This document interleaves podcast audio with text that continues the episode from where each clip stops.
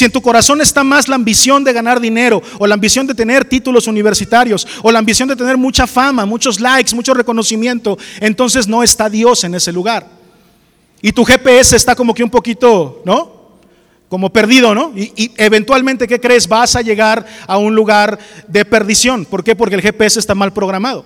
Por lo tanto, que, eh, eh, espero que esto se haya entendido. ¿Se entendió? ¿Qué es el temperamento? Es algo con lo que yo nací, es el diseño que Dios me da, la forma en que reacciono y con eso pues me puedo equivocar o no, pero lo importante es que haya un carácter que me, eh, que me enseñe a poder dominar mi temperamento y que yo me asegure de que mi corazón sea un corazón correcto. Si tú entendiste, por favor, di amén. El temperamento, como les decía, es cómo reaccionamos. ¿Y qué crees? Te voy a decir una cosa. Ahí todos nos equivocamos, todos nos hemos equivocado alguna vez. Alguna vez hemos reaccionado mal, alguna vez nos quedamos a lo mejor con ganas de decir algo por no reaccionar a tiempo. A lo mejor a veces la regamos y explotamos. ¿Se acuerdan de que les he platicado de las películas en donde sale el héroe y todo atrás eh, eh, está explotando y en llamas? Y a veces así somos los cristianos. A veces caminamos dejando una explosión atrás con las reacciones que tenemos.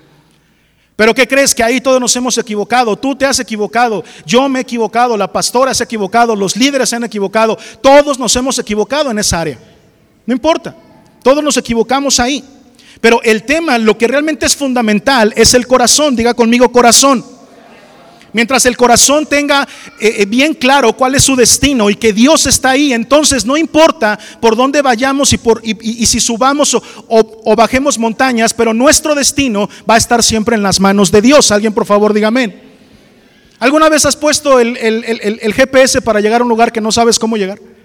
Y de repente ese GPS te manda por un lugar que dices, pero ¿por dónde me mandó? ¿No? Y calles con terracería. Entonces, bueno, ¿por, por, dónde, ¿por dónde voy a salir? Pero eventualmente, ¿qué pasa? Sales. Porque no importa los obstáculos que vayan, cuando el destino es correcto, vas a llegar. Y ese destino solamente lo pone Cristo en nuestro corazón. ¿Estamos de acuerdo en eso? Aplaude al Señor, por favor.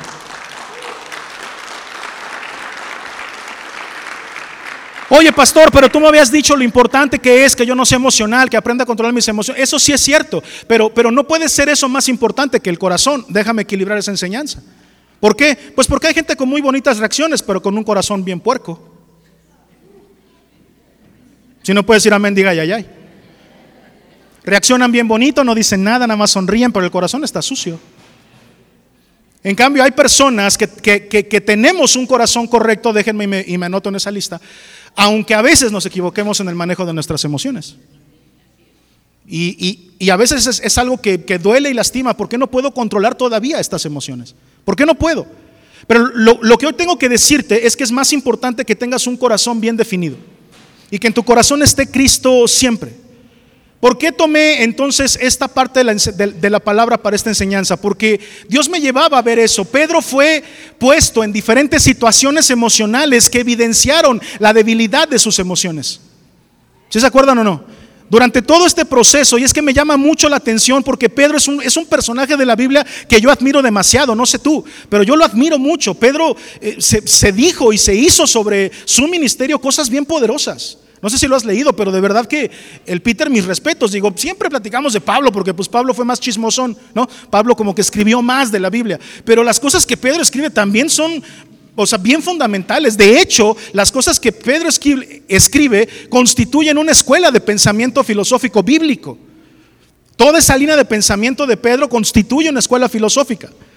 E, es, es muy importante lo que, lo que Pedro hace, pero justamente, no sé si alguna vez has visto si tienes algún superhéroe de Marvel favorito, alguno que te guste, como Iron Man o Wolverine o Superman o lo que sea, bueno, eso es de DC, pero eh, no sé, el que quieras que te guste, y de repente sale un cómico, una revista o una película en donde se narra el origen de ese superhéroe. Si alguna vez has visto ese tipo de películas, el origen de Wolverine o el origen de Superman o lo que sea. Y es bien interesante darte cuenta cómo esa persona, ese personaje que tanto admiras, que, que, que hace cosas padrísimas y todo, tiene una historia de origen interesa, ¿sí o no?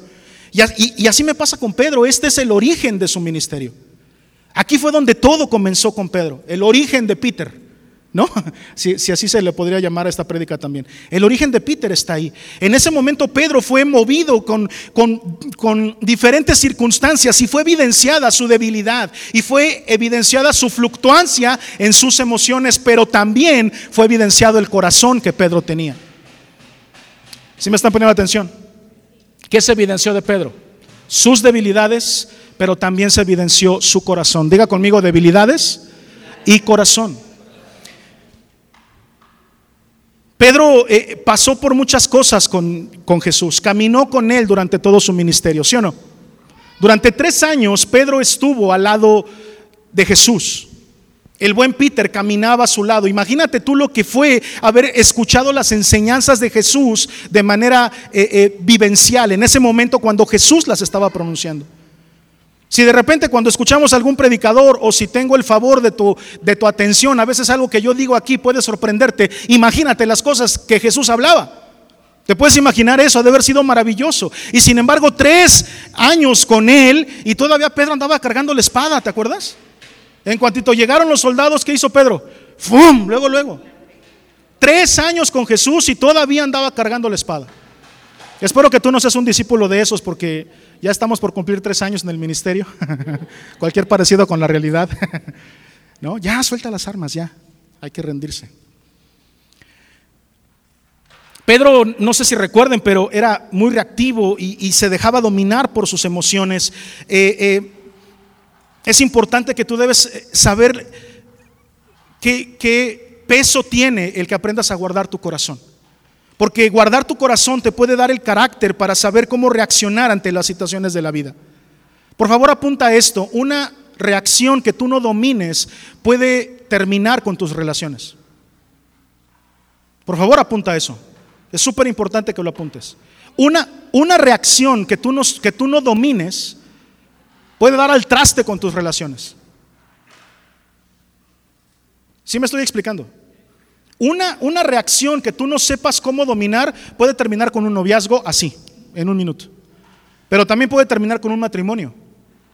Estoy hablando de una reacción, ¿eh? Una reacción que no sepas dominar, echa a perder todo. Y yo pregunto, ¿cuesta trabajo construir una relación?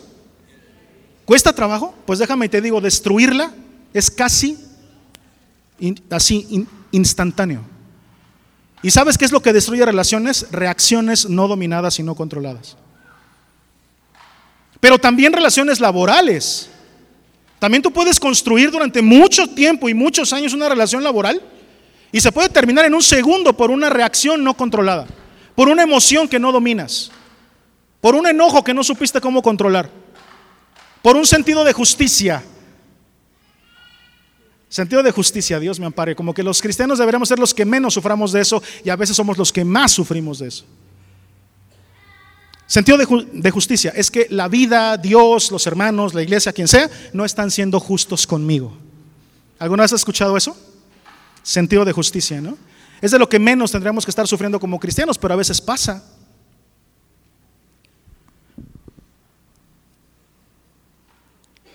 Comprender que debes dominar tus emociones y tus reacciones es madurez. Apunta eso, por favor. Si tú no comprendes eso, es porque no estás madurando. Comprende esto, por favor, y madúralo de una vez. Madura esto. Debes de comprender que una reacción no, no dominada termina con tus relaciones. Si tú no puedes entender eso, no has madurado. Porque la madurez no viene por el paso del tiempo. La madurez viene por conocimiento aplicado, ni siquiera conocimiento adquirido, ¿eh? Porque hay gente que está llena de conocimiento, pero igual de inmadura.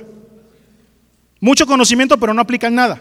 La madurez no viene por el paso del tiempo. Hay jóvenes que son muy maduros. ¿Por qué? Porque lo poquito que han aprendido saben aplicarlo. Por eso tú debes de comprender esto. ¿Qué es madurez? ¿Cómo puedo ser maduro? Debes de comprender lo importante que es que aprendas a dominar tus emociones y a dominar tus reacciones con carácter. ¿Sí se entiende? Eso, comprender que es importante. Ni siquiera estoy diciendo que es el siguiente paso. Nada más estoy diciendo, comprende lo importante que es para ti, que debes de aprender a dominarte. Si tú comprendes que eso es importante, eso es madurez. Gloria al Señor, estás madurando. Oye, ¿sabes qué? Sí, ya me di cuenta de que yo necesito aprender a dominar las reacciones que tengo. No puedo dejar de sentir lo que siento, no, porque eso está hecho por Dios. Pero lo que sí puedo es aprender a dominarme, porque el Señor dice que no nos ha dado un espíritu de cobardía, sino de amor, de poder y de qué? De dominio propio. ¿Puedes aplaudir al Señor todavía, por favor?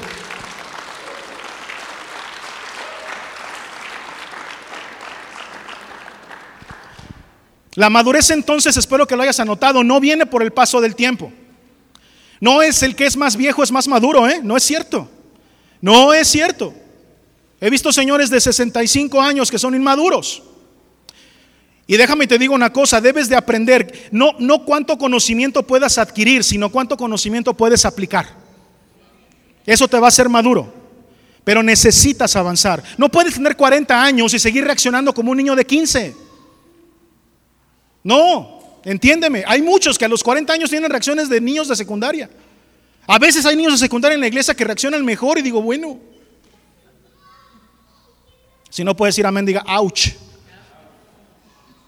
No puedes tener 40 años y seguir reaccionando como un niño de 15, entiéndeme. No puedes tener 45 años y seguir reaccionando como una niña de 15. Sino que tienes que aprender a madurar. Tienes que madurar cómo? Sabiendo cómo aplicar el conocimiento que ha adquirido, poco o mucho. Así que no importa que sean pocos pelos, pero bien peinados. ¿No? O sea, a lo mejor no sé mucho, pero lo poquito que sé, lo aplico. No necesito ser el gran cristiano ni conocer tanta extensión de Biblia, sino a lo mejor uno o dos versículos que yo me sé, pero eso los aplico bien. Esos aprendo a vivirlos. No soy teólogo, no, no soy, pero los dos o tres versículos que me sé de la palabra, esos los vivo y los aplico. ¿Cuántos pueden decir amén a eso? Eso es ser maduro. Pastor, es que yo cuando voy a ser maduro, yo necesito aprenderme toda la Biblia para ser maduro. Pues nunca la vamos a hacer, hermano, yo no me la sé de memoria. Y llevo leyéndola toda mi vida y no me la aprendo. Pero no, no debes de esperarte a ser el Ferrari del año para poder correr la carrera, aunque seas bochito. No, bueno, yo tengo forma de bochito, no. Aunque tengas forma de bochito, aunque seas bochito, empieza a correr la carrera. Eso es madurez. ¿Cuántos me siguen? La madurez es entender cuál qué es lo que yo tengo y eso saber aplicarlo, sea poco o sea mucho. Pedro pasó toda la noche, en esta, en esta parte que leímos, déjenme ya empezar a predicar, pasó toda la noche trabajando, ¿sí o no? ¿Sí me siguen la, parte que leímos? ¿Sí estaban poniendo atención o no? En la parte que leímos, Pedro se había pasado toda la noche trabajando. Ahora, por supuesto que Pedro era del vulgo, no era una persona eh, particularmente eh, rica, no, no lo era. Pero lo que sí tengo que decirte es que Pedro sí era una persona trabajadora. la cultura judía era de mucho trabajo. Lo que yo sí sé es que Pedro era muy chambeador. No sé decirte si tenía mucho dinero o no, pero por lo menos tenía dos embarcaciones para salir a pescar. Eso hablaba de recursos. No estoy diciendo que sea millonario, pero tenía sus recursos. Es decir, tenía su pequeña empresa de pesca. ¿Cuántos me dicen? ¿Me, pueden decir amén? Pequeña empresa de, de, pesca atunera, el Peter, ¿no? Así, su empresa. Y él se había pasado toda la noche trabajando. Ahora, toda la noche trabajando para regresar en la madrugada y no haber pescado nada. ¿Cómo te sentirías tú si estuvieras todo el día trabajando? Si, tuvieras que salir a vender algo para, poder sostener a tu familia y que terminando el día no hayas vendido nada. Imagínate cómo, te sentirías tú si el, eh, eh, tu trabajo eh, arduo durante todo un día no tuviera nada de fruto con la responsabilidad de llevar a casa algo para comer, con la responsabilidad de pagar la luz, el agua, eh, eh, los teléfonos celulares y todo eso, y no tengas un solo recurso, ¿cómo te sentirías en ese momento?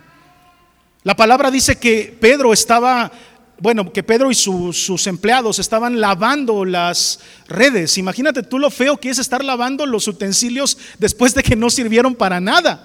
Imagínate estar pensando Oye, también tengo que pagar la nómina, tengo que, o sea, ellos también necesitan comer, sus familias también están esperando que llegue el recurso. ¿Tú te imaginas cómo estaba Pedro en ese momento? ¿Cómo hubieras reaccionado tú con, con, esas cargas y esas presiones? De que a lo mejor a veces no hay recursos, no hay cómo, las ventas no se dan, los clientes no llegan. Los cierres de venta no llegan o, el ascenso que querías no llega y, las deudas te están comiendo y las responsabilidades y hay que pagar las cosas de la casa. Así estaba Pedro. ¿Cómo manejarías tú esa presión? Jesús le pide una, una, una barca para, para, predicar. Jesús aparece en la escena y le pide una barca para predicar. ¿Cómo habrá estado Pedro que dice la palabra que le tuvo que rogar para que le diera esa barca? ¿Sí o no? Le tuvo que rogar para, para decirle, por favor, ayuda, préstame una barca, empújalo un poco fuera de la orilla. Ahí vemos una, una de las primeras experiencias, o, la primera que viene ahí, eh, eh, que exhibe lo que hay en Pedro. Y después dice la palabra que Jesús se sentó y empezó a predicar. Qué hermoso de haber sido. Yo imagino que era la primera vez que Pedro escuchaba a Jesús. ¿Sí o no? Era la primera vez. Lo vio, le pidió la barca, dijo, bueno, pues pásale, te ayudamos. Se sentó Jesús a predicar, se sentó Pedro en la orilla y empezó a escuchar. Imagínate tú lo hermoso que sería haber escuchado esa prédica de Jesús. E, el pasaje no registra de qué habló, pero lo que sí puedo decir, porque sé quién es Jesús, porque sé que...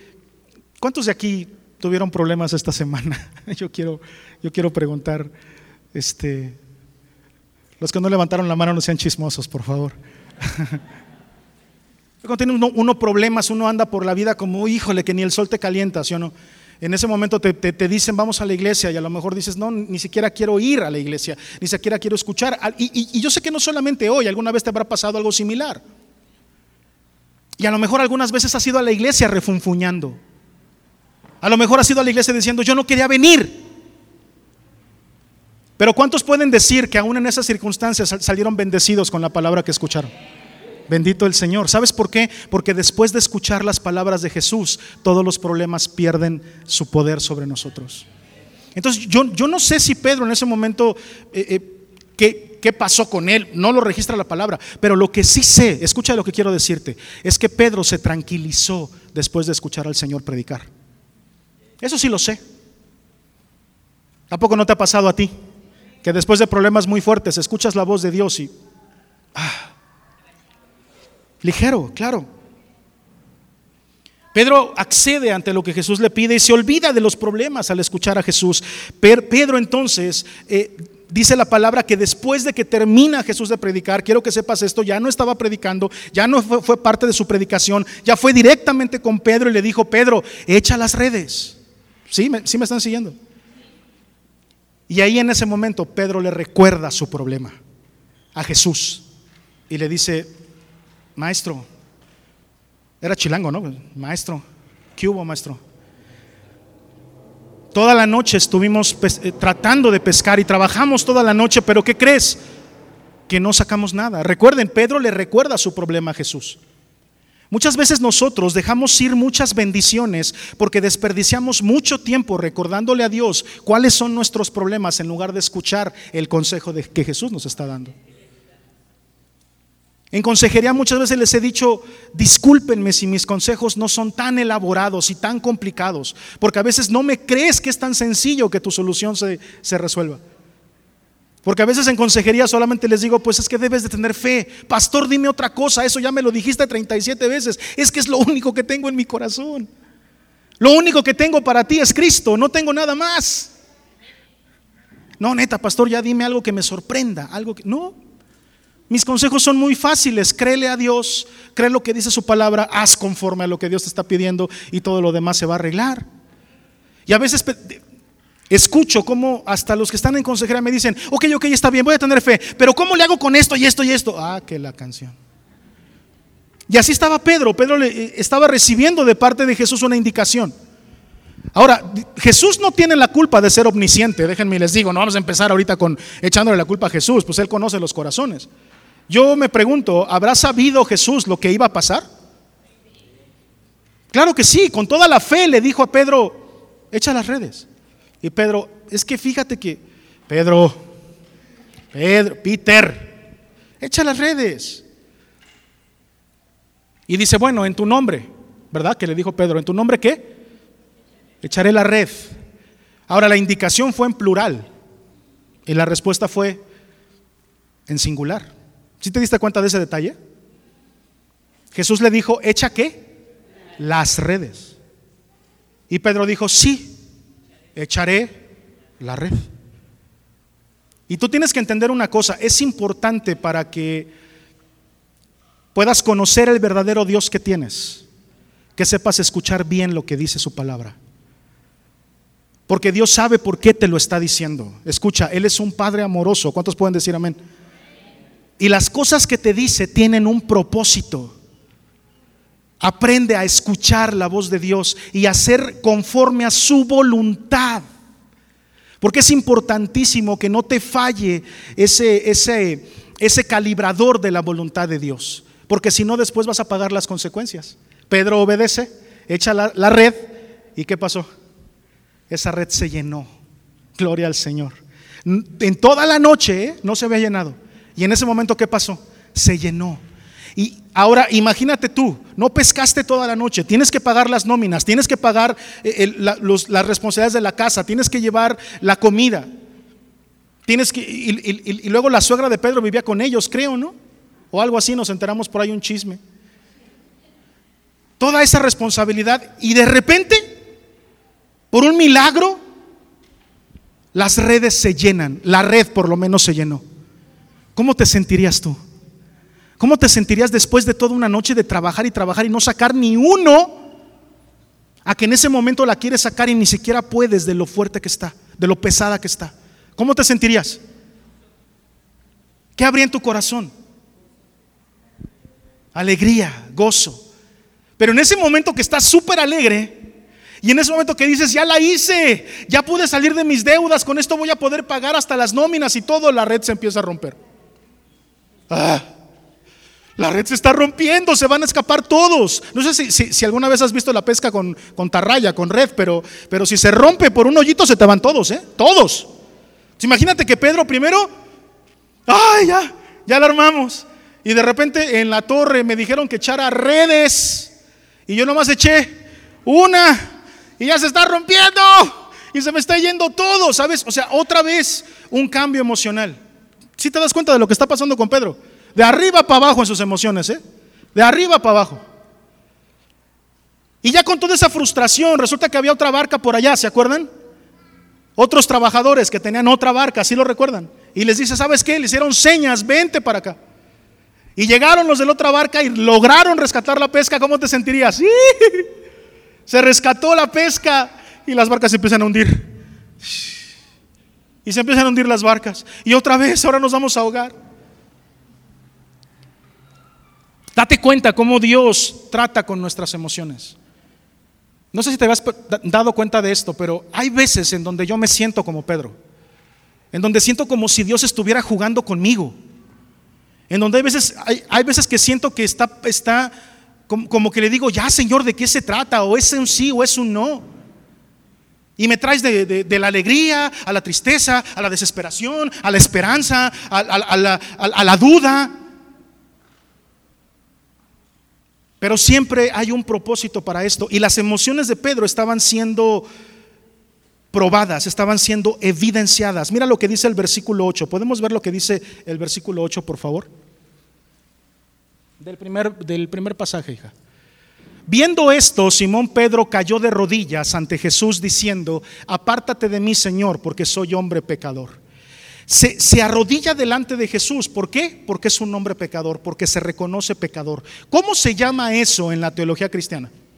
¿Cómo se llama reconocerse pecador en la teología cristiana? Arrepentirse. ¿Sí o no? Es ese proceso en donde tú dices en la torre, sí necesito de Dios, y te arrepientes de tu anterior forma de vivir, es reconocer que tú eres pecador. ¿En qué momento de su vida Pedro se estaba arrepintiendo? ¿En qué momento de su vida? ¿Cuando no tenía nada o cuando tenía mucho? ¿Eh? ¿Cuánto tenía? Díganme, despierten por favor. ¿Cuánto tenía? ¿Tenía nada o tenía todo? Todo. Quiero que sepan que las dos barcas estaban tan llenas que estaban a punto de hundirse.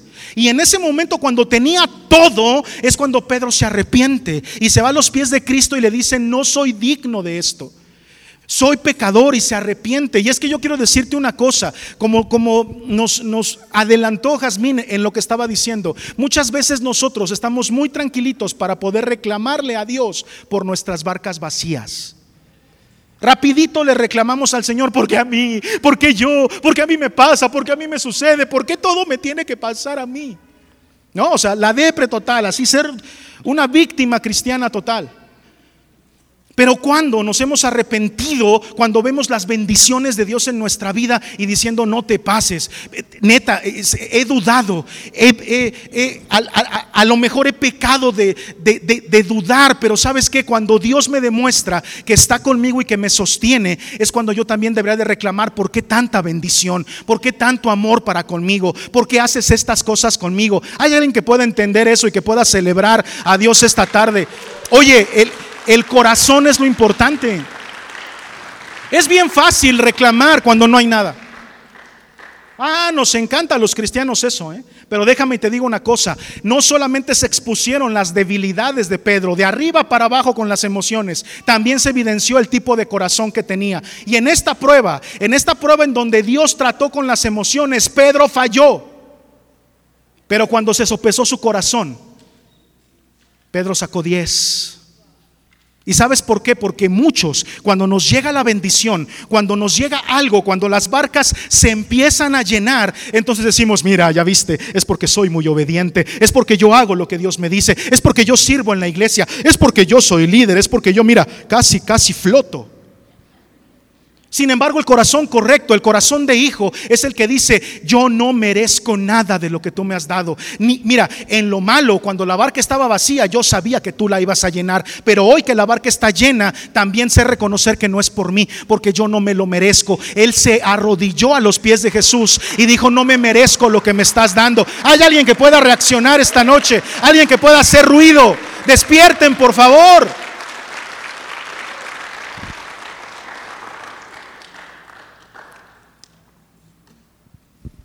Forma parte fundamental de esta casa el predicarte que nosotros no nos andamos quejando por lo que no tenemos. ¿Sí o no? Los que llevan aquí los tres años en esta iglesia que ya casi cumplimos. Siempre les he enseñado que nosotros no nos vamos a estar quejando por las cosas que no tenemos. ¿Por qué? Porque eso es un distractor del diablo. Nosotros agradecemos lo que sí tenemos y seguimos chambeando y trabajando para tener más. Y para tener todo lo que anhelamos y queremos. Pero no nos estamos quejando de lo que no tenemos. ¿Sabes por qué? Porque la bendición más grande de todas ya la tenemos. No necesitamos nada más. Cuando tenemos a Cristo, lo tenemos todo. El, Señor es mi pastor y nada, nada me va a faltar. Ay, es que tienes que entender una cosa. La iglesia tiene que ser libre de ese espíritu de insaciabilidad. Ah, Dios mío, yo necesito que tú despiertes esta noche. Y que entiendas una cosa, Dios jamás te va a dejar. Las cosas materiales no son tan importantes. ¿Sabes por qué? Porque muchos pueden tener muchas riquezas, pero si no tienen a Cristo, ¿de qué sirven? Y tú tienes lo más importante y siempre quejándose de las cosas que no tenemos. Es que si yo tuviera, es que si yo, eh, si la casa, si el carro, si, si mi esposa no me pegara tanto, ya aprende a vivir con los golpes de tu esposa, ya. Y no estoy diciendo que te conformes, no estoy diciendo eso, estoy diciendo realízate en Cristo Jesús, que es el único lugar en donde encontramos realización. ¿Sabes qué? Tú tienes que entender una cosa, Dios eh, eh, eh, vio el corazón de Pedro. El corazón que cuando la barca estaba vacía estaba trabajando y lavando las redes. ¿Sí o no? El corazón que pese a que sus emociones fallaron y, y dijo, bueno, ¿para dónde me traes? De la alegría, la tristeza, ¿de qué se trata esto? ¿Lágrimas y risas o qué? Pero que cuando vio la barca llena y que se estaban casi hundiendo las dos barcas de todo el peso de, la pesca milagrosa, dijo, yo no me merezco esto, soy un pecador. Tú tienes que aprender a reconocer nuestra condición y tener esa revelación, aun cuando hay bendición. Es más, ahí se, se va a probar más qué tipo de corazón tienes como hijo. Ah, porque yo he visto muchos, muchos en la congregación, en más de 32 años de historia como cristiano que cuando reciben una bendición no los volvemos a ver. Y si por la, por la bendición se perdieron, entonces no fue tanta bendición. Porque se probó el corazón y se falló en lo más importante, en el corazón. Cuando hay un corazón que comprende y dice, aún esta bendición tan grande, yo no me la merezco, ¿sabes cuál es la respuesta del Señor? ¿Sabes cuál es? No te la estoy dando porque te la merezcas. Te la estoy dando porque yo merezco ser reconocido por lo que te doy. Yo merezco ser reconocido por lo que te doy. ¿Cuántos pueden tener revelación y aplaudir al Señor? Mira, ¿por qué sé que Dios te va a bendecir? A ver, próximo año vas a recibir una bendición de parte de Dios muy grande. Pocos amenes, pero ¿Qué onda? El pastor ya, ya se puso a predicar de manera emocional, ¿no? El próximo año. No, no, a ver, ¿por qué sé que Dios te va a bendecir el próximo año? ¿Por qué lo sé? ¿Por qué tengo la certeza de que Dios te va a bendecir? ¿Porque te lo mereces? No. ¿Sabes por qué tengo la certeza de que Dios te va a bendecir? Porque Él merece ser reconocido por todo lo que nos da a nosotros. Así que cuando Dios te da algo, tú tienes que saber tener un corazón de hijo y decir yo no me lo merezco, pero le voy a gritar a los cuatro vientos quién me lo dio para que tú recibas siempre toda la gloria. ¿Cuántos pueden decir amén? Aleluya. Aleluya.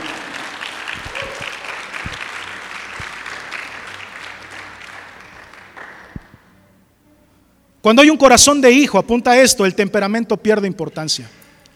Apúntalo por favor. Cuando hay un corazón de hijo, el temperamento pierde importancia. Pedro no justificó su bendición. Pedro no anduvo cacaraqueando que fue obediente.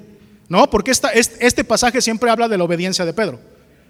Que si Dios te dice que eches las redes, seas obediente y las eches, ¿sí o no? Siempre nos, nos hablan de eso.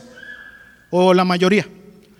Pero aquí Pedro no se jactó de eso. Pedro no, no, no dijo, ¿ya vieron? ¿Ya vieron cómo cuando uno obedece a Dios le va bien? No, sé de repente dónde sacamos esas doctrinas, ¿no? Pero ¿ya vieron que yo soy bien obediente? Mira, te voy a decir una cosa, el que tú seas obediente no garantiza que te vaya bien. No. Acuérdate de eso, ni las puertas abiertas, ni, este, ni la paz del corazón son garantía de que estás haciendo la voluntad de Dios. No. esos son creencias, eh, eh, eh, filosofías humanas. Pero eso no es así. A veces cuando somos más obedientes es cuando más pruebas tenemos que pasar, cuando más desiertos tenemos que pasar, cuando más abismos tenemos que atravesar. Así que Pedro no se jactó de su obediencia diciendo, ¿ya vieron cómo obedecía a Dios? Así deberían de ser ustedes. Ustedes no tienen bendición porque no obedecen. No, él dijo, ahora que veo tu bendición en mi vida, Ahora que veo la barca, que antes estaba vacía, ahora la veo llena, casi hundiéndose, lo primero que viene a mi mente es cuánto te necesito. A ti te reconozco toda la gloria siempre. Yo no me lo merezco. Yo soy un pecador. Siquiera tu gracia, ¿cuántos dicen amén? Siquiera tu gracia me basta. No necesitaría nada más, pero aún así me das todo sin necesidad de que yo te lo pida. Señor es hermoso. ¿Alguien puede aplaudir todavía a ese Dios lindo que tenemos?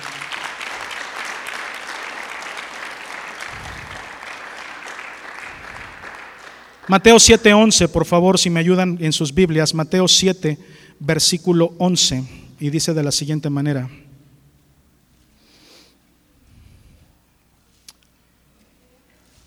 Pues si vosotros, siendo malos, sabéis dar buenas dádivas a vuestros hijos, ¿cuánto más vuestro Padre que está en los cielos dará buenas cosas a quienes? ¿A quienes? A quien lo pida. Si ustedes que son malos, dice la palabra, y es cierto, los que tienen aquí hijos, si sus hijos les piden algo, no se lo dan con todo el amor del mundo. ¿Quién de ustedes le daría a, un hijo una piedra si le pide un huevo? Se me antojó un huevito duro, papá. ¿Cómo no? Ahí está una piedra, muérdale. No somos así de malos, ¿verdad?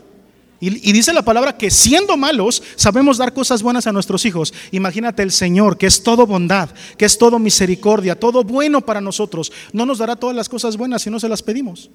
Claro que sí. Por lo tanto, debe de haber un corazón de hijo, debe de, evidenciarse el corazón de hijo en nuestros corazones. El corazón de hijo, escucha esto, controla cualquier temperamento. No has logrado dominar tus emociones. Pareces chinampina, luego luego un golpecito y truenas. Eres de mechita corta, apenas una situación que no está a tu favor y explotas. Eres de los que dan portonazos, de los que son escapistas, que ante una, conversación incómoda mejor huyen. Eres de ese tipo, te voy a decir por qué. Porque no tienes corazón de hijo. Y eso está peor, ¿eh? Eso está peor que cualquier cosa. Lo que tú tienes que analizar es si verdaderamente hay un corazón de hijo en ti. Sobre toda cosa guardada, ¿qué? ¿Qué? ¿Guarda qué? ¿Y por qué? Porque de él mana la vida. ¿Y quién es la vida? Él dijo, yo soy el camino, la verdad y qué? La vida. Porque es importante guardar el corazón, porque ahí reside nuestra relación con Dios. Te voy a decir una cosa, apunta esto. Cualquier barca llena, cualquier barca llena o cualquier barca vacía van a exponer qué tipo de corazón tienes.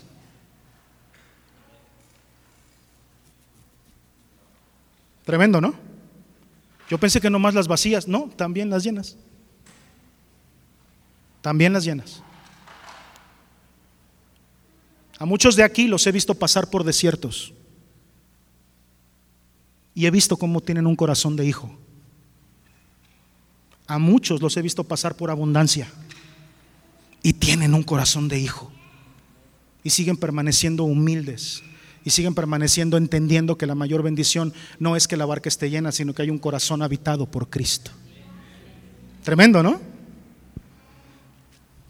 Fíjate lo que dice Mateo 16, por favor, vamos a Mateo 16 a partir del versículo 13. Mateo 16, a partir del versículo 13, dice la palabra así. Viniendo Jesús a la región de Cesarea de Filipo, preguntó a sus discípulos diciendo, ¿quién dicen los hombres que es el Hijo del Hombre? ¿Te acuerdas de esto? Ellos dijeron, unos Juan el Bautista, otros Elías y otros Jeremías o alguno de los profetas. Y aquí viene el momento bien tenso de la palabra, el momento más lindo de la teología cristiana, en donde Jesús les dice, versículo 15, y él les dijo, ¿y vosotros? Aquí está lo bueno, ¿eh? Porque la, porque la pregunta, ¿cómo había sido? Allá afuera, ¿quién dicen que soy? Pues unos dices que eres Juan, otros que eres Elías, otros que eres Jeremías. Ah, bueno, pues eso está chido, eso no me sorprende. Pero, ¿y vosotros? Es que la pregunta está tremenda, ¿no? Porque nosotros decimos que conocemos a Jesús, ¿o no? O por lo menos eso andamos haciendo en nuestra vida cotidiana, ¿no? O sea, publicamos, metemos un versículo, una historia, soy cristiano, conozco a Jesús, camino con Él. Aquí la pregunta no es quién dicen allá afuera que es Jesús o quién es Jesús. Aquí la pregunta es si nosotros tenemos la revelación suficiente para entender quién es Jesús. Y la pregunta que hace él, entonces, fíjate, hermosísima, dice, ¿y vosotros quién decís que soy yo? Respondiendo Simón Pedro, mira tú nomás, dijo, tú eres el Hijo, el Cristo, el Hijo del Dios viviente. Entonces le respondió Jesús, bienaventurado eres Simón, hijo de Jonás, porque no te lo reveló carne ni sangre, sino mi Padre que está en los cielos. ¿Por qué es importante este verso? Porque hasta ahí el único que hablaba con el Padre era Jesús. Hasta ese punto, el único que hablaba con el Padre, porque el ministerio de reconciliación no estaba hecho todavía, la, cruz no había llegado. Hasta ese momento, el único que hablaba con el Padre, ¿quién era? Jesús. ¿Se acuerdan cuando iba a orar, cuando hablaba con Él, cuando daba gracias por los alimentos? ¿Sí me están siguiendo? Sí leen la Biblia, ¿no? El único que hablaba con Jesús, con, con el Padre, era Jesús hasta este momento. En este momento es como si el Padre le dijera a Jesús, hazte un ladito porque me quiero hablar con Pedro directamente. Y entonces el Padre le habla a Pedro directamente y le dice quién es Jesús. ¿Sabes por qué es impactante la respuesta? Porque le dice, tú eres el Cristo. El Cristo significa el ungido. Le estaba diciendo, tú eres el Mesías. Lo reconoció. ¿Qué dije? Lo reconoció. Vio quién era y lo reconoció. Lo importante no es que tú conozcas, sino que reconozcas que puedas identificar y tener suficiente discernimiento para saber que hay cosas que aunque sean malas, pueden venir de parte de Él.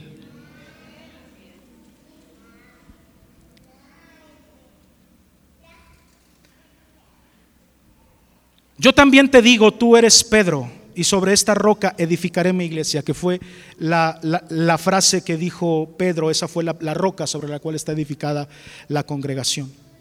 El Padre solamente le hablaba a Jesús, pero ahora le habla al buen Peter. Ahora yo pregunto, ¿sabía Dios de las tres negaciones que Pedro cometería días después? Y aún así le estaba hablando a su corazón. Aún así le estaba revelando cosas del cielo. Es que espérate, entender que Jesús era el Mesías, tener ese reconocimiento, esa revelación, no era cualquier cosa. Y Dios se lo estaba diciendo directamente, diciéndole a Jesús, hazte un lado, yo me arreglo solito con este brother, a un hermano, a un hermano, a un hijo que sabía que en los pocos días lo iba a estar negando a su propio hijo. Dios jamás ha pedido que no te equivoques. ¿Cuántos me están entendiendo? Dios jamás ha pedido que seas perfecto. Dios no te va a hablar por lo santo y perfecto que tú seas, sino porque tienes un corazón de hijo. ¿Nadie dijo amén? Lo voy a repetir, a lo mejor no quedó claro. Dios jamás te va a hablar por qué tan santito seas, por qué tanto tan bien te comportes, sino por cómo está tu corazón. Pedro fallaba constantemente su temperamento, pero tenía un corazón y reconoció quién era. Y por eso es que tú tienes que entender una cosa, ¿por qué la Biblia nos manda a guardar nuestro corazón? Pedro estaba entendiendo en ese momento que ser Pedro, ser una persona ungida, tener la presencia de Dios en la vida, poder orar para que eh, predicar para que muchos se convirtieran, hacer milagros, ser visto de los hombres y reconocido de ellos, esa situación tenía una gran responsabilidad. No se trataba nada más de los dones y los poderes que te puede dar tener el Espíritu Santo en tu vida, sino de la responsabilidad que tienes de madurar tu relación con Dios. ¿Cuántos lo pueden entender? Cristianismo no se trata de venir un domingo a escuchar un ratito a un pastor. El cristianismo se trata de transformar nuestra vida y vivir todos los días para la gloria de Dios. Cada momento de mi vida, en donde sea que yo esté, representar siempre aquel, aquel, en el que yo creo, Cristo Jesús, Rey de Reyes y Señor de Señores. Alguien aplauda, por favor, ya estoy terminando. Porque es importante que guardes tu corazón. Jóvenes, porque es importante que guarden su corazón para que Dios siga hablando. Tú quieres como varón saber qué decirle a tu esposa, saber cómo dirigirte hacia ella, qué palabras decirle. Ten cuidado de que tu corazón no se ensucie en contra de ella. Cuida tu corazón para que Dios siga hablando. Padres, ¿quieren saber cómo hablarle a sus hijos? Sienten que sus hijos están como que no sé qué decirles. No permitas que tu corazón se ensucie en contra de tus hijos. Manténlo limpio para que Dios siga hablando y te siga diciendo cosas para saber qué tienes que decir. ¿Por qué crees que Dios quiere que guardes tu corazón? ¿Por qué es tan importante cuando dijo de toda cosa guardada? Guarda tu corazón porque de él mana la vida. Más adelante ahí en, Mateo 16, ¿me puedes enseñar el, verso 21, por favor, hija?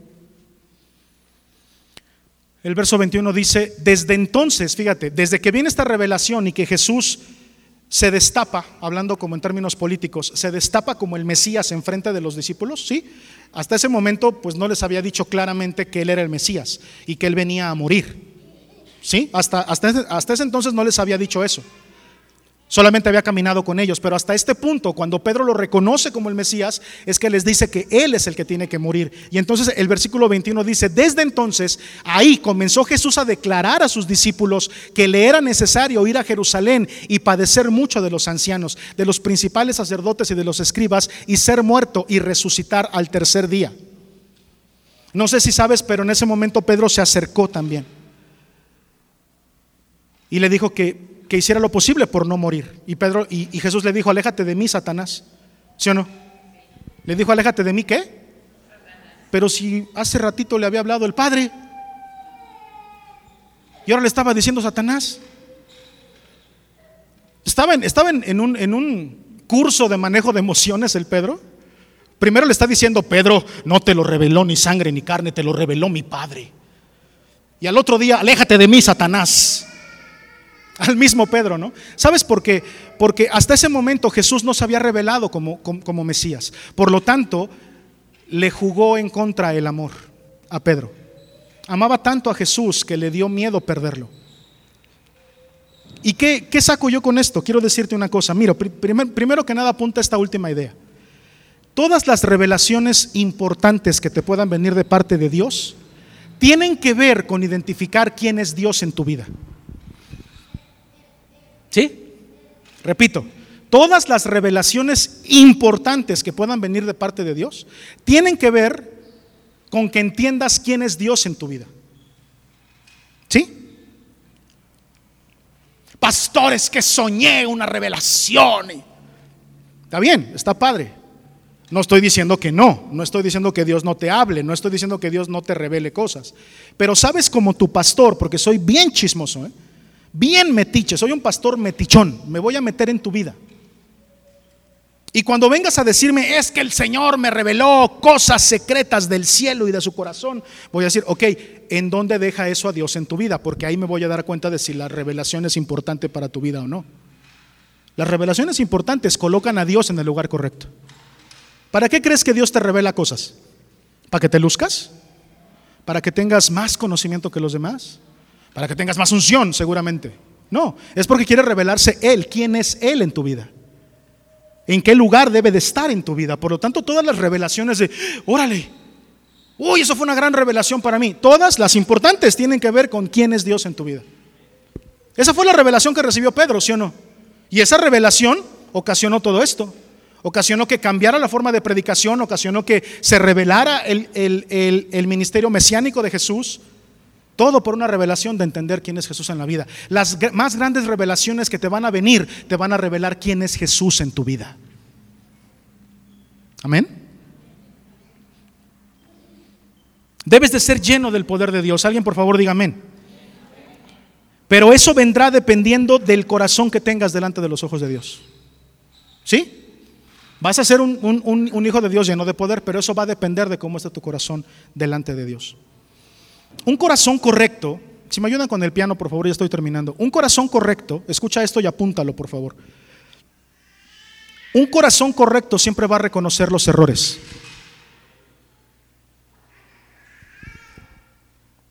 Espero que lo estés apuntando. Si no estás apuntando, Dios te ayude, la verdad, ¿eh? Dios te ayude.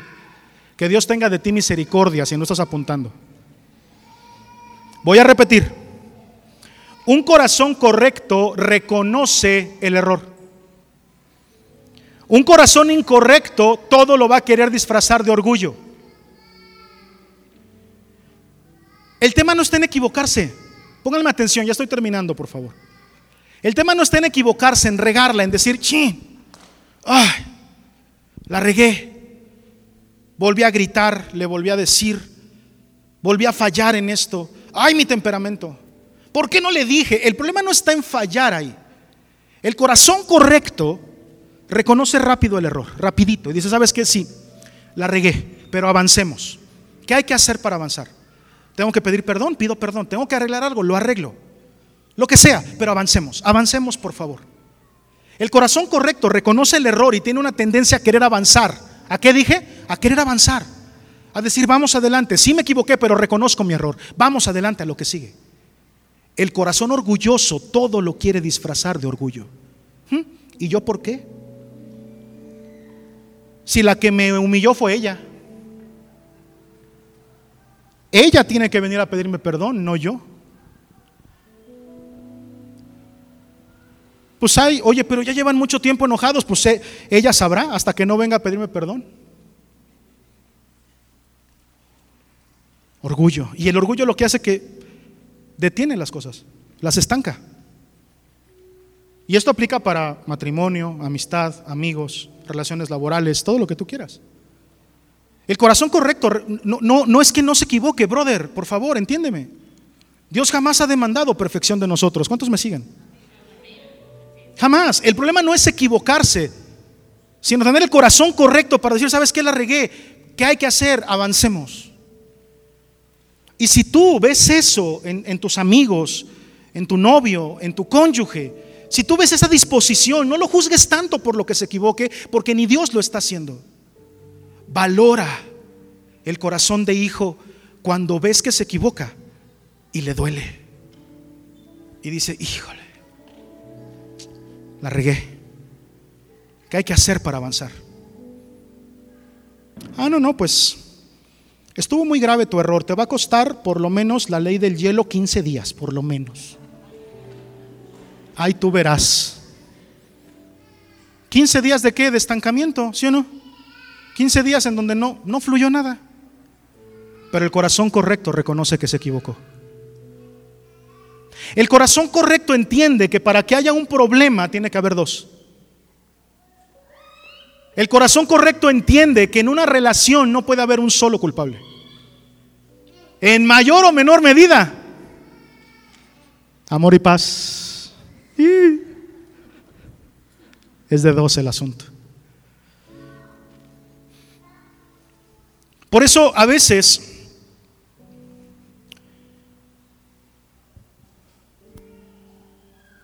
que viene alguien a decirme, oye, creo que me equivoqué contigo, perdóname.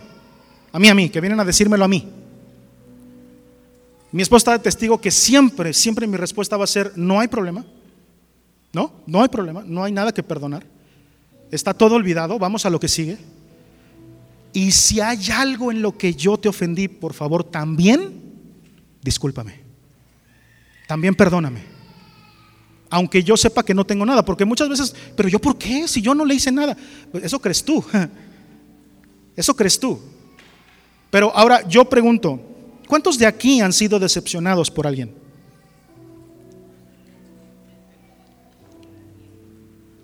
¿Cuántos de aquí han sido decepcionados por su pastor? Yo espero que haya manos que se levanten. ¿Y sabes por qué? Sí, levántala sin pena, hija, no hay problema. Porque mientras más rápido yo te decepcione, mientras más rápido te decepciones de este que te habla, mientras más rápido consideres que soy el peor pastor de todos, eso para mí es una buena noticia. Es buena. Jamás en la vida había visto un pastor tan incompetente como tú. Gloria a Dios. Gloria al Señor para que ya salgamos de eso y avancemos al siguiente nivel. Y caminemos como hijos. Y nos dejemos de tonterías eclesiásticas y vayamos adelante en la presencia del Señor. ¿Sí se entiende o no se entiende? Choca de repente, ¿no? Como con cierto pensamiento de cómo le voy a decir al pastor que me decepcionó.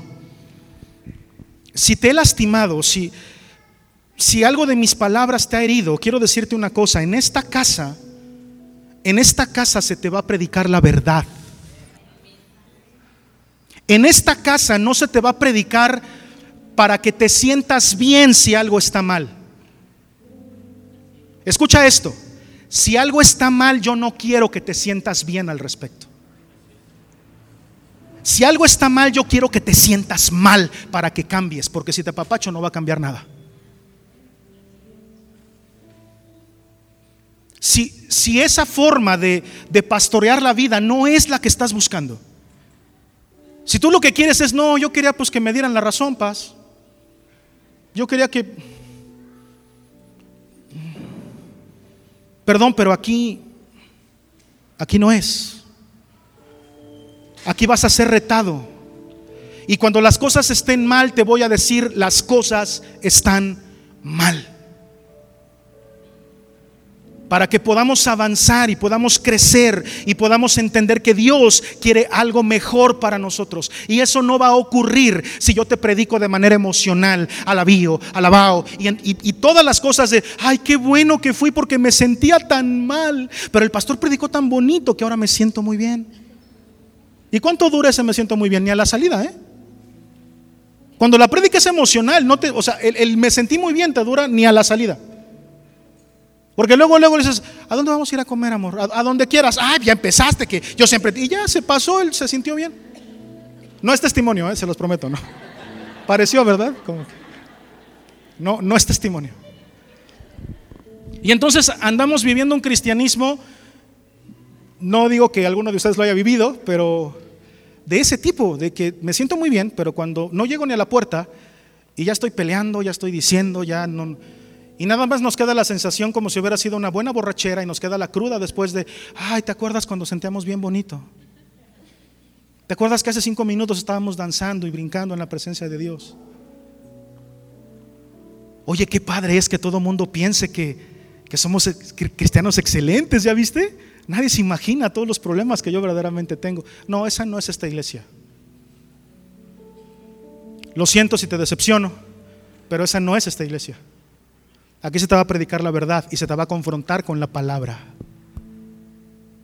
Y va a haber revelaciones que vas a recibir en esta casa que a lo mejor te van a chocar y no vas a saber qué hacer con ellas. Escucha lo que te estoy diciendo, ¿eh? Va a haber revelaciones, todavía no, pero en algún momento va a haber revelaciones que vas a recibir en esta casa que no vas a saber qué hacer con ellas. Y si no terminas por entender qué hacer con esas revelaciones, es muy probable que no las aguantes. Y va a doler mucho, pero pero es lo que se predica aquí. Así que si alguien quiere avanzar en el Señor, abra su corazón. Y entienda que ser cristiano es una gran responsabilidad. No nada más es brincar y temblar y, y imponer manos y sanar enfermos. Eso está padre. Está padre. Pero lo importante es que si no crecemos como hijos y como familia, no tenemos un corazón correcto, entonces vamos a tener precisamente corazones incorrectos. Qué feo es cuando a veces el ministerio es más importante que la vida misma. Cuando lo importante es el ministerio. Y me refiero al eclesiástico, porque ministerios no eclesiásticos tenemos muchos. Ya saben que en esta iglesia no creemos en esta dicotomía entre lo secular y lo, y lo, y lo espiritual. Para mí estés donde estés, estás haciendo iglesia y estás haciendo la obra de Dios. ¿Sí o no? Pero si no lo haces con un corazón correcto, Juan 6 del 68 al 71 y termino. Juan 6 del 68 al 71. Espero que hayas entendido esto, ¿eh? Hay revelaciones que a veces no se pueden controlar. La revelación que recibió Pedro, ¿me está siguiendo?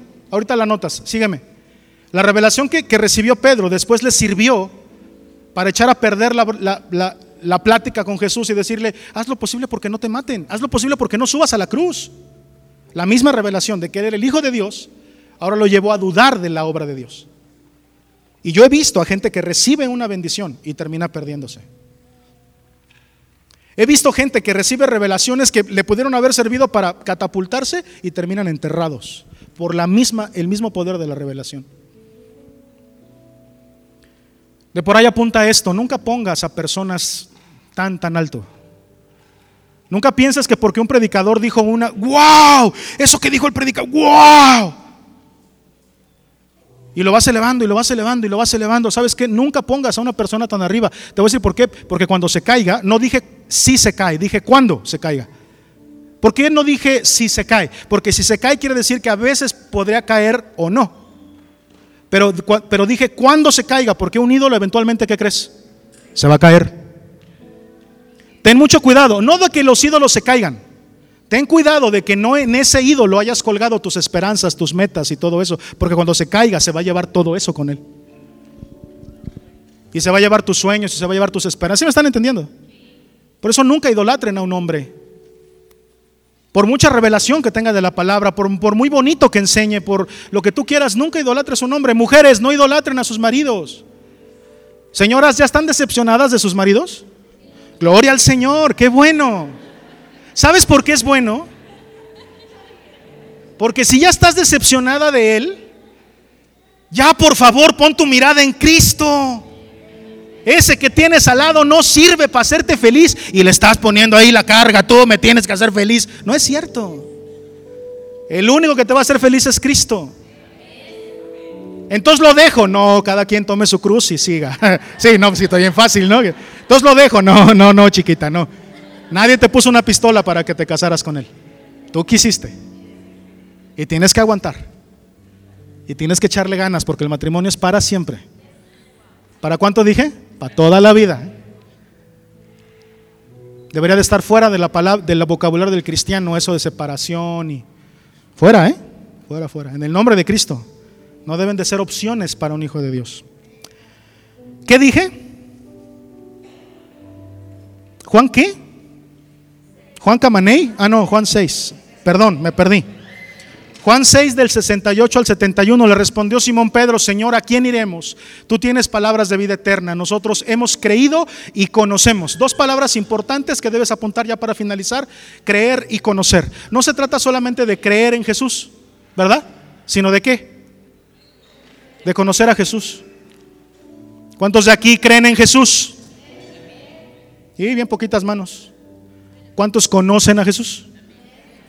Gloria al Señor. No se trata de creer en Jesús, se trata de conocer a Jesús. Ahí lo dijo Pedro. Nosotros hemos creído y conocemos que tú eres el Cristo, el Hijo del Dios viviente. ¿Qué más? Jesús le respondió, ¿no os he escogido yo a vosotros los doce y uno de vosotros es diablo? Hablaba de Judas Iscariote, hijo de Simón, porque este era el que le iba a entregar. ¿Y era qué? ¿Era qué? ¿Era qué? Uno de los doce, brother. Para destruir la iglesia, no creas que Dios va a ocupar ateos, ¿eh? Va a ocupar uno de adentro. Para hacer daño a la iglesia, no creas que va a ocupar a, otra, a budistas, o a, ¿no? Que luego dice, ay, es que, esos son los contrincantes. Eso.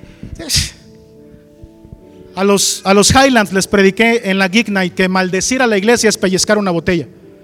¿Qué le haces a una botella cuando la pellizcas? Nada. Las maldiciones allá afuera para la iglesia no hacen nada porque las puertas del infierno no prevalecen en contra de las puertas de la iglesia. Pero ¿sabes qué sí le hace daño a la iglesia? Los Judas. O sea, los corazones incorrectos. Judas y Pedro se equivocaban, ¿eh? tenían temperamentos.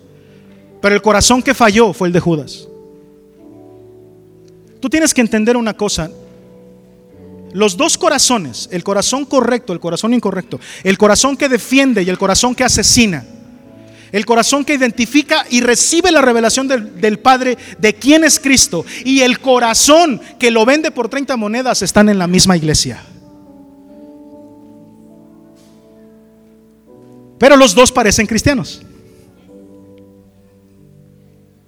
Los dos parecen. Pero hay un corazón que no es. ¿Todavía puedes decir amén o no? Y el problema es ese, el problema no es que tantos versículos, que tanta teología, que tanto ministerio. No, a mí el Señor me usa. Lo que importa es el corazón. Escucha esto último que quiero decirte. Dios va a usar siempre tu corazón. El diablo, el diablo va a usar todas las emociones que no logres controlar. Todas las reacciones que no logres controlar, todos esos escapes que de repente tenemos, ahí ten cuidado, porque es en la debilidad de nuestras emociones, en donde más afinado tenemos la orejita para escuchar voces que no son la de Dios. Así que cuando estés enojado, o muy emocionado, o muy espantado, o muy contento, es el peor momento para escuchar la voz de Dios. Acalla tu alma, dice la palabra. Domina tus emociones. Y ahí ahí vas a escuchar la voz del Señor. Ahí la voz de Dios y su voluntad serán reveladas. No antes, porque en las emociones ahí no se puede.